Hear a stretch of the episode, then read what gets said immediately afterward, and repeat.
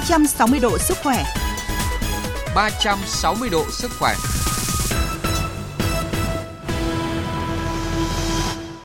Thưa quý vị và các bạn, Việt Nam vừa ghi nhận 2 ca mắc bệnh đậu mùa khỉ sau gần một năm không có ca mắc bệnh. Hiện các địa phương đang tiếp tục điều tra mở rộng các địa điểm nhóm người tiếp xúc với hai trường hợp bệnh theo phương châm đi từng ngõ, gõ từng nhà để xác minh nguồn lây, phát hiện sớm các trường hợp lây bệnh khác nếu có. Vậy làm thế nào để nhận biết bệnh đậu mùa khỉ và các biện pháp để phòng ngừa bệnh này như thế nào? Trong chương trình 360 độ sức khỏe hôm nay, chúng tôi ờ, mời đến phòng thu Phó Giáo sư Tiến sĩ Trần Đắc Phu, Cố vấn cao cấp Trung tâm đáp ứng khẩn cấp sự kiện y tế công cộng, Bộ Y tế để cùng trao đổi về nội dung này. Xin trân trọng cảm ơn Phó Giáo sư Tiến sĩ Trần Đắc Phu đã nhận lời tham gia chương trình của chúng tôi ạ. Vâng, xin chào biên tập viên Thúy Nga và các bạn ờ, thính giả của VOV1. Vâng. Thưa Phó Giáo sư, sau gần một năm chúng ta không ghi nhận ca bệnh thì mới đây nước ta đã ghi nhận hai ca bệnh đậu mùa khỉ mà hiện nay thì chưa ghi nhận là có yếu tố tiếp xúc với nước ngoài ạ. Vậy Phó Giáo sư có nhận định gì về hai ca bệnh này ạ? À, vâng, đúng là chúng ta vừa ghi nhận và xét nghiệm dương tính với hai uh, trường hợp mà bị nhiễm đậu mùa khỉ. Thế còn việc nó lây từ đâu, lây theo hình thức nào theo tôi cần phải điều tra dịch tễ một cách nó kỹ càng à, tôi làm dịch tễ rất nhiều năm ấy, thì nhiều khi cũng không à, nhiều bệnh cũng chẳng phát hiện được cái nguồn bệnh. À, ngay cả bạch hầu hà giang vừa rồi nhiều người cũng rất hỏi tại sao không biết cái, cái bệnh nhân nó lây từ đâu. Thế thì tôi thấy rằng đôi khi điều tra dịch tễ khó vì bệnh nhân tiếp xúc một cách nó tình cờ. Thế rồi cái bệnh nhân kia người ta khỏi người ta không biết. Thế rồi cũng không nhớ nữa không biết nữa. Và thậm chí có những bệnh nhân là à, cũng không khai báo y tế. Giấu à. đấy ví dụ như thế. Thì nhiều trường hợp thì không tìm được nguồn lây như tôi vừa nói. Và tôi cho rằng là chúng ta tiếp tục điều tra. Nhưng cái quan trọng hiện nay là chúng ta giám sát tiếp ấy, những cái ca mà tiếp xúc với những ca bệnh nhân này này thì à, có bị nhiễm bệnh hay không này. Thì rồi những cái mà phát hiện xem những ca nữa ở cộng đồng nó có hay không để chúng ta áp dụng các cái biện pháp phòng chống dịch không lây lan bùng phát mới là quan trọng Vâng ạ, và cũng có khá nhiều câu hỏi đặt ra xoay quanh hai ca bệnh này, đặc biệt là hai bệnh nhân thì khi mà khai báo tiền sử dịch tễ thì đều khai báo rằng là không có tiếp xúc với người nước ngoài mà chỉ ở trong nội địa, nên đã có những cái vấn đề đặt ra là liệu trong nội địa chúng ta có mầm bệnh đó không?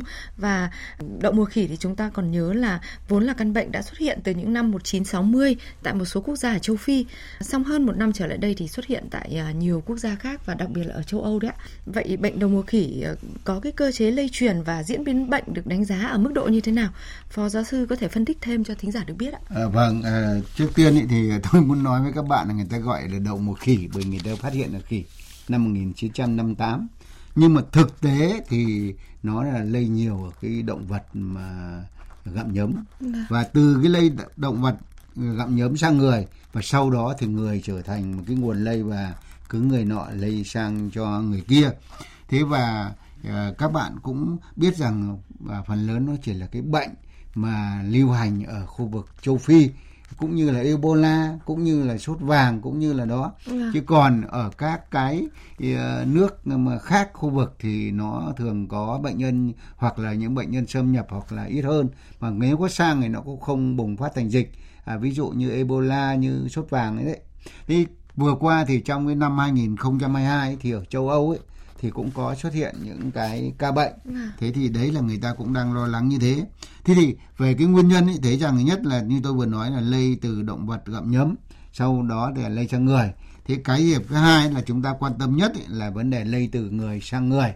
Ừ. thế và cái thứ ba ấy, là người thì là uh, thường là lây qua cái tiếp xúc gần. Ví dụ như giọt bắn này tiếp xúc trực tiếp với cái dịch tiết của bệnh nhân này thế rồi vừa qua là trong cái nhóm ở châu Âu là quan hệ tình dục à. và đặc biệt là những cái nhóm quan hệ tình dục ờ, đồng giới thì đấy là cái mà người ta thấy nó lây lan đậu mùa khỉ nhiều nhất ở con đường này thế còn một cái điểm thứ ba nữa là các bạn cũng biết là lây qua giọt bắn ấy như là bạch hầu như covid ấy, là khi mà cái, cái ờ, người ta nói ra ừ. người ta uh, lây các cái chất tiết đấy nó rơi ra các cái vật dụng và bị dính virus vào và những vật dụng bị nhiễm virus mà chúng ta sờ tay vào trong chúng ta lại đưa lên mũi miệng của chúng ta thì nó có thể lây lây lan. Thì đấy là những cái uh, nguy cơ mà có thể lây sang người. Nhưng tôi uh, cũng muốn lưu ý với các bạn rằng là năm ngoái thì là uh, châu Âu các thứ người ta rất sợ nó bùng lên một đợt dịch mới như Covid.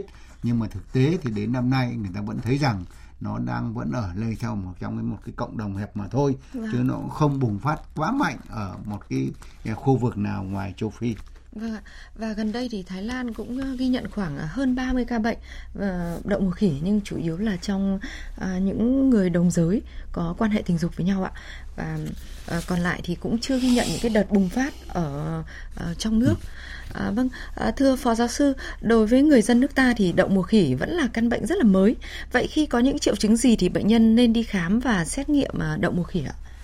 Vâng, nhất là đây là bệnh nhiễm trùng thì có một cái sốt sau đó thì người ta thấy rằng là nó có cái nổi hạch vâng. thế rồi có những cái nốt phỏng nước và những cái phỏng nước này chính là vỡ ra mà nó tạo thành những cái dịch tiết gây lây lan đấy thế và thường ấy thì ờ, đối với động mùa khỉ thì nó là từ từ từ từ từ mặt rồi nó ra san ra các cái xung quanh yeah. Dạ. thế và ờ, khi mà tôi thấy rằng là có một cái dấu hiệu nó nghi ngờ như vậy thì các bạn nên khám và xác định à, đặc biệt là ở đây là liên quan tới cái yếu tố dịch tễ nhưng tôi nói phần trên là có đi từ nước ngoài của vùng dịch về không thì rồi có tiếp xúc với những cái người có triệu chứng nghi ngờ hoặc là đối với bệnh nhân hay hay không thì chúng ta cần và thiết phải đi nên à, khám và à, xét nghiệm. Và thực tế thì chỉ có xét nghiệm mới khẳng định rằng là bạn có bị nhiễm đậu mùa khỉ hay không.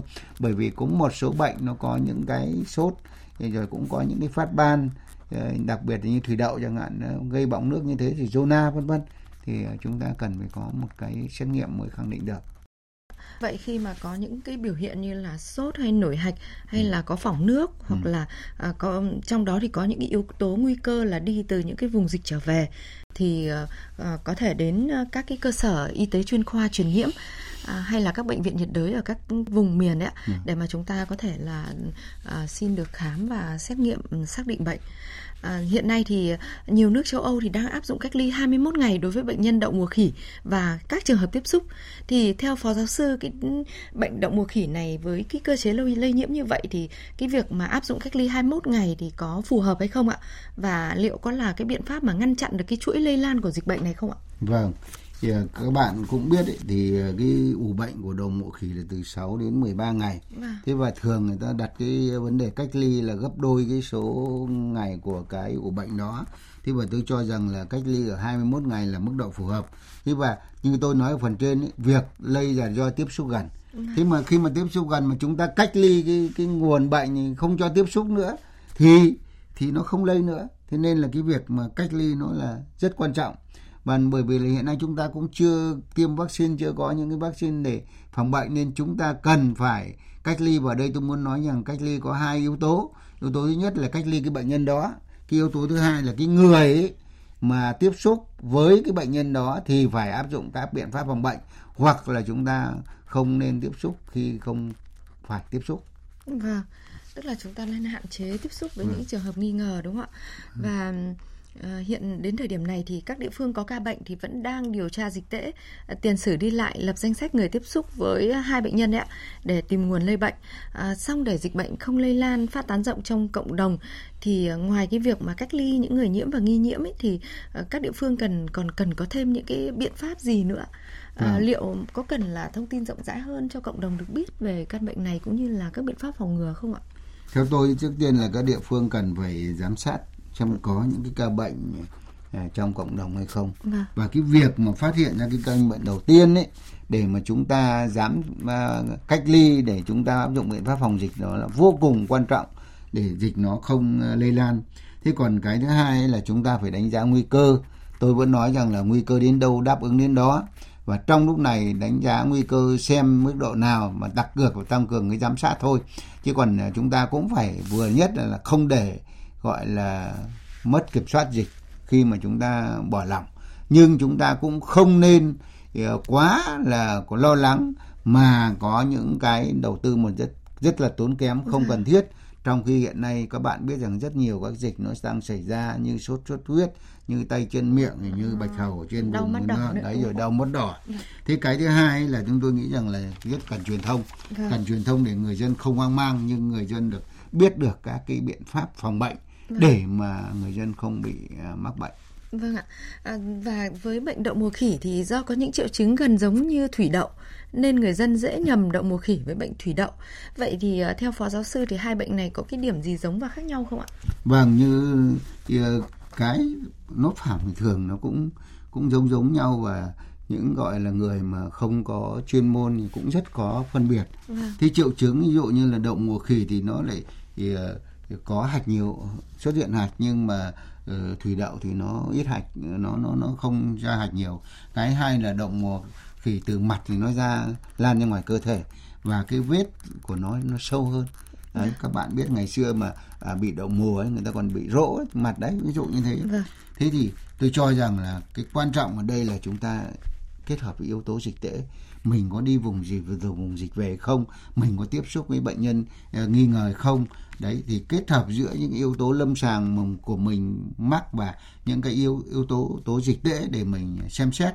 Thế còn ấy, thì khi mà ờ, thủy đậu thì các bạn biết rằng là nó nó bùng dịch rất mạnh ở cả mấy cộng đồng ấy rồi.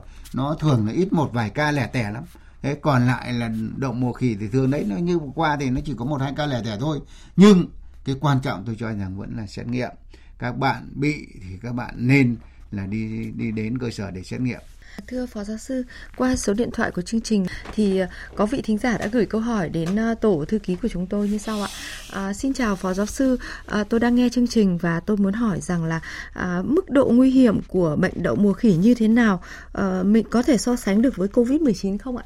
Vâng, à, các bạn cũng biết ý, thì đậu mùa khỉ thì cái lúc mà năm ngoái thì cũng rất lo lắng, sợ là nó bùng bùng mạnh. Bởi vì trước kia thì đã có rồi, nhưng mà nó ở châu phi thôi. Nhưng vừa qua là nó sang lên châu âu, rồi một số nước ở châu mỹ, vân vân. Thế nhưng mà qua cái theo dõi vừa rồi thì nó cũng không quá là bùng phát mạnh. Nó vẫn lây trong trong cái cộng đồng đồng hẹp. Thế và cái triệu chứng thì nó cũng không nặng như là đậu mùa ngày xưa. Thế thì và bộ y tế vừa qua thì cũng xếp bệnh đầu mùa khỉ là bệnh nhóm B chứ không xếp động mùa là à, khỉ là bệnh nhóm A. Thế còn covid thì các bạn biết rồi khi mà chưa có vaccine ấy, thì nó lây lan rất là mạnh. Và hai nữa là cái tỷ lệ nặng thì tỷ tỷ lệ vong nó rất là cao. Thì tôi cho rằng là à, chúng ta à, cũng cũng không quá lo lắng như là à, bệnh covid 19 còn tất nhiên là covid 19 trong lúc này thì khi chúng ta đã tiêm vaccine rồi khi chủng nó nhẹ đi rồi thì nó À. cũng là đang dần trở lại thành bình thường nếu như nó không có những cái biến đổi gì đột xuất và nhiều người bảo là có có thể là cho covid 19 cũng như thành cúm mùa thế nhưng mà rõ ràng là nó không tôi cho rằng nó không bao giờ bùng dịch được mạnh như là cái covid 19 Vâng ạ. Và cũng có một câu hỏi khác mới gửi đến số điện thoại của chúng tôi là Thưa Phó Giáo sư, chúng tôi thường cho con đi chơi ở các cái vườn thú. Liệu có nguy cơ lây bệnh gì từ động vật sang người ở tại những cái vườn thú này không ạ?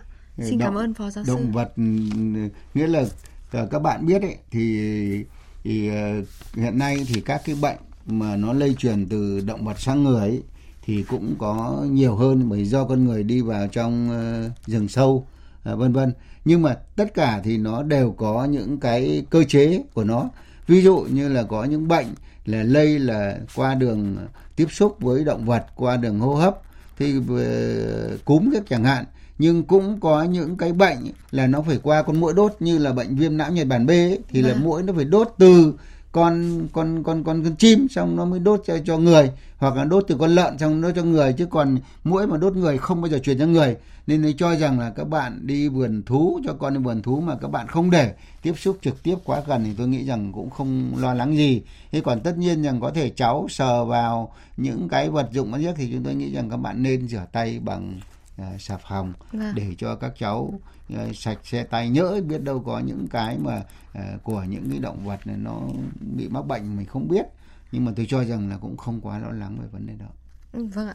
À, thưa Phó Giáo sư, hiện nay thì để phòng chống dịch bệnh đậu mùa khỉ thì một số quốc gia đã triển khai tiêm phòng vaccine cho nhóm nguy cơ cũng như là nhân viên y tế. ạ.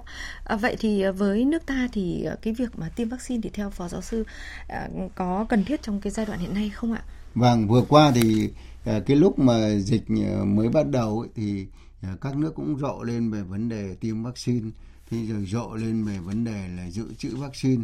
thế nhưng mà đến thời điểm này thì các bạn cũng thấy rằng nó không nóng về cái việc mà vaccine nữa thế và tôi cũng thấy rằng là Việt Nam không phải là nước lưu hành dịch bệnh và cũng không phải rằng là đánh giá nguy cơ không phải là quá cao. Ngay cả Thái Lan ấy người ta mắc mấy chục ca nhưng mà người ta cũng không phải là nó lây trong cộng đồng lớn. Vâng. nên ấy, cái thời điểm tính giữa cái việc triển khai tiêm vaccine rồi tính giữa cái rủi ro rồi cái cái cái lợi ích thì tôi nghĩ rằng trong lúc này chúng ta chưa cần đặt ra vấn đề tiêm vaccine mà chúng ta áp dụng các biện pháp phòng bệnh à, khác mà thôi.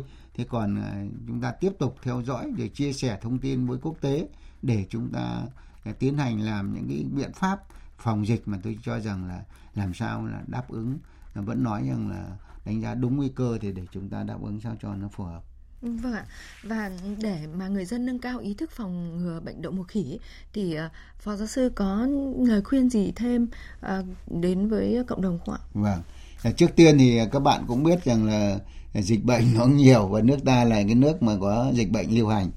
Cụ tôi vẫn nói đùa là mùa nào thức đấy. Thế thì ở đây thầy khuyên là nhưng mà chúng ta xuất hiện những cái bệnh dịch này và chúng ta đã có một năm qua rồi à, chứng kiến những cái dịch của động mùa khỉ rồi. Thì tôi cho rằng không nên lo lắng quá. Thế và bộ y tế cũng đánh giá là nguy cơ lây lan bùng phát là nó thấp và người ta cũng xếp vào nhóm B. Nhưng mà quan trọng là các áp dụng các cái biện pháp phòng bệnh. Ví dụ như là không tiếp xúc với những người có triệu chứng nghi ngờ. Thế rồi chúng ta tiếp xúc thì chúng ta phải đeo khẩu trang. Thế rồi người có triệu chứng nghi ngờ thì cũng phải đeo khẩu trang để mà không nhỡ không lây cho người khác. Thế rồi đặc biệt là lưu ý những người đi từ vùng dịch về. Thế rồi uh, những cái người mà vừa qua là tiếp tiếp xúc gần với những cái người mà bệnh nhân đấy thì chúng ta phải uh, thực hiện. Thế còn nó cũng như các cái giọt bắn bệnh giọt bắn khác chúng ta nguy cơ cao thì chúng ta đeo khẩu trang. Thứ hai nữa là rửa tay với xà phòng. Thế rồi uh, uh, rửa các cái vật dụng. Mà tôi à. cho rằng là không những là chúng ta phòng các bệnh hiện nay như covid 19 như cúm này thế rồi ờ, tay chân miệng đây là những cái việc mà chúng ta cứ làm như nó thì chúng ta, gọi là ờ, một mũi tên đánh được rất nhiều mục đích, người ta phòng được rất nhiều bệnh chứ không phải là chỉ động mùa kỳ như câu chuyện chúng ta bàn hiện nay. Vâng ạ, à, thưa Phó Giáo sư và thực tế cả một số nước châu Âu à, thời gian vừa qua thì cũng chưa ghi nhận các cái đợt bùng phát của ca bệnh động mùa khỉ ạ. Và như Phó Giáo sư có nói đến câu chuyện là hiện nay thì chúng ta các miền Nam Bắc hầu như trong cả nước thì đang ghi nhận cái số ca mắc sốt xuất huyết rất là cao, số ca tay chân miệng cũng tăng và số ca đau mắt đỏ thì đang có nguy cơ bùng phát. Vậy thì trong cái thời điểm hiện nay thì người dân còn lưu ý những gì để phòng ngừa những cái bệnh dịch mà nó thường xuyên xảy đến như vậy và à, đặc biệt là năm nay khi mà chúng ta đang gặp nhiều khó khăn về vaccine về thuốc thì những việc phòng ngừa bệnh những bệnh dịch này thì cần thêm những cái yếu tố gì ạ? Trước tiên tôi muốn nói là Việt Nam của chúng ta là các bệnh dịch lưu hành. Vâng. Thế rồi các cái bệnh như sốt huyết năm nào cũng có nhưng mà năm nay nó bùng phát quá mạnh thế rồi tay chân miệng cũng thế, bởi vì sau ờ, một vài năm về ờ, chúng ta phong tỏa cách ly thì cái miễn dịch ở trong cộng đồng nó giảm, mà giờ là khi mà mở cửa thì bệnh nó tăng. Thì rồi một số bệnh là liên quan tiêm chủng thì nó thiếu các cái ờ, vaccine, vân vân. Và thậm chí là trong cái đợt dịch covid thì chúng ta không tiêm chủng được. Thì bây giờ đáng nghĩa là chúng ta phải tiêm bù, tiêm vét, nhưng mà chúng ta cũng chưa có cái cơ hội để tiêm.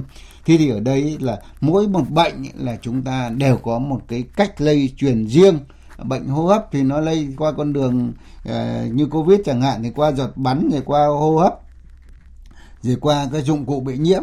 Nhưng bệnh tiêu hóa là do chúng ta ăn phải. Hoặc là tôi nói ví dụ như bệnh đau mắt đỏ rất nhiều người ừ. cứ nghĩ rằng là nhìn là bị nhưng mà thực tế nó không phải. Nó lây theo đường hô hấp là giọt bắn. Và khi mà nói bắn ra thì người khác hít vào thì nó lại bị lây hoặc là dùng chung các cái dụng cụ khăn mặt rồi à, nước chậu nước rồi rửa mặt vân vân. Đấy thì nó nó gây ra lan thế nhưng mà tay chân miệng thì các bạn biết rồi nó cởi tay ở chân là miệng nhưng thực tế nó lây theo đường tiêu hóa. Nghĩa là ừ. người này ăn phải phân người kia chứ nó không phải rằng là lây theo cái hình thức nào cả. Thế rồi một số các cái bệnh khác thì các bạn nên tìm hiểu xem là nhất là cái từng bệnh nó nguyên nhân mà đường lây truyền như thế nào để có cái cách phòng bệnh cho cho nó phù hợp. Cái thứ hai ấy, là trong cái lúc hiện nay ấy, là ở chúng ta là à, cái vùng dịch của chúng ta có bệnh nhân hay không để chúng ta phòng trong người nhà của ta có ai nhiễm không bị phòng. Và cái thứ ba tôi cho rằng là một số những cái dự pháp biện pháp mà chúng tôi gọi là dự phòng cá nhân ấy. Ví dụ như đeo khẩu trang ở những nơi có nguy cơ cao. Vâng. cái thứ hai là rửa tay khử khuẩn. Đấy ví dụ như thế rồi vệ sinh môi trường nhà cửa thì những cái đó là rất quan trọng mà chúng ta có thể là không những là à, phòng được bệnh nọ mà chúng ta lại phòng được cả nhiều các cái bệnh bệnh khác nữa và vâng. tùy từng cái đặc điểm thế còn những bệnh nào uh, liên quan đến vaccine thì chúng ta phải tiêm vaccine như bệnh là viêm não Nhật Bản rồi bạch hầu gà uốn ván vân vân thì có vaccine rồi chúng ta tiêm vaccine Vâng ạ. Và trong cái thời gian mà à, những người mắc bệnh hiện nay đang à, được điều trị hay là điều trị tại nhà đấy ạ, thì cũng cần phải ý thức để mà làm sao không lây bệnh cho người thân nữa. Vâng, đúng. Không những là điều trị tại nhà, ở nhà không lây lên người thân, nhưng mà chúng ta đi du lịch, vâng. chúng ta đi lại, bây giờ chúng ta đã cởi mở hết rồi, chúng ta ờ, chúng ta phải biết Ờ, tư duy một cách thông thái để làm sao chúng ta không bị nhiễm nhưng mà chúng ta bị nhiễm thì chúng ta cũng không lây lan cho người khác. Vâng ạ. Vâng ạ. À, xin cảm ơn à, Phó Giáo sư Tiến sĩ Trần Đắc Phu, Cố vấn cao cấp Trung tâm đáp ứng khẩn cấp sự kiện y tế công cộng của Bộ Y tế. Xin cảm ơn quý thính giả đã quan tâm gửi câu hỏi đến chương trình. Và trước khi kết thúc chương trình, mời quý vị và các bạn dành ít phút cho mục bạn cần biết.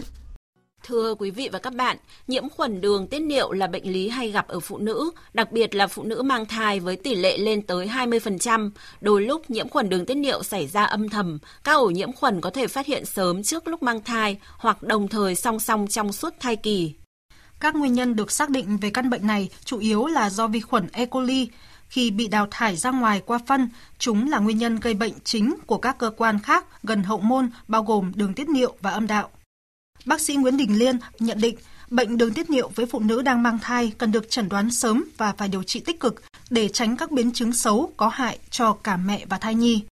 Nó không những là ảnh hưởng đến đứa bé mà ngay bản thân người bệnh, người mẹ, người phụ nữ mang thai đó cũng bị ảnh hưởng. Tại sao? Ừ. Bởi vì cái quá trình mang thai thì cái tử cung nó tăng kích thước, đứa bé càng ngày càng lớn theo tháng do đó nó đè ép vào bàng quang. Bản thân nó sẽ gây ra triệu chứng là cái rối loạn tiểu tiện là do bệnh nhân phải đi đại đi tiểu nhiều lần. Nó ảnh hưởng đến cái sức khỏe của bệnh nhân. Và nhiều trường hợp bệnh nhân là gì? Người ta than vãn với tôi là gì? Em muốn bỏ cái thai này đi không chịu được nữa. Thế thì bản thân cái tâm lý của người mẹ đã đã bị stress lo âu đến ảnh hưởng đến cái sự phát triển của thai nhi rồi. Uống uh, ờ, hoặc là gì? Cái chuyện mà vì rối loạn tiểu tiện đó gây ra viêm nhiễm thì nó cũng vi khuẩn vào trong máu nó cũng có thể gây ra ảnh hưởng đến thai nhi. Nhiều trường hợp uh, có thể gây ra sảy thai nữa. 360 độ sức khỏe cùng bạn sống khỏe mỗi ngày. Thưa quý vị và các bạn, thực phẩm bảo vệ sức khỏe ích niệu khang với thành phần chính là coles, chiết xuất từ hạt của loại bí ngô đặc biệt Escop và mầm đậu nành, nguyên liệu của hãng Frutarom Thụy Sĩ, được sản xuất trong nhà máy Nutrafur SA tại Murcia, Tây Ban Nha giúp hỗ trợ giảm tiểu đêm, tiểu nhiều lần, tiểu không kiểm soát, không tự chủ, tiểu rắt, tiểu són. Ích niệu khang hỗ trợ cho người bị hội chứng bàng quang tăng hoạt OAB. Ích niệu khang dùng được cho cả nam giới và phụ nữ bị tiểu đêm, tiểu nhiều lần, tiểu không kiểm soát, không tự chủ, tiểu rắt, tiểu són, người bị bàng quang tăng hoạt, OAB hay bàng quang kích thích. Quý vị nên uống ích niệu khang mỗi ngày 2 lần, mỗi lần 2 đến 3 viên trước bữa ăn 30 phút hoặc sau khi ăn 1 giờ. Mỗi đợt sử dụng liên tục từ 3 đến 6 tháng để đạt hiệu quả tốt nhất. Có thể uống ích niệu khang lâu dài, có thể sử dụng ích niệu khang cùng thuốc tây. Mọi thông tin về sản phẩm xin liên hệ số điện thoại miễn cước 1800 6723. Chú ý không dùng sản phẩm cho phụ nữ có thai, người mẫn cảm với bất kỳ thành phần nào của sản phẩm. Thực phẩm này không phải là thuốc, không thay thế thuốc chữa bệnh. À, vâng, đến đây thì thời lượng của chương trình 360 độ sức khỏe đã hết. À, xin cảm ơn quý thính giả đã đồng hành cùng chương trình. Xin chào tạm biệt và hẹn gặp lại.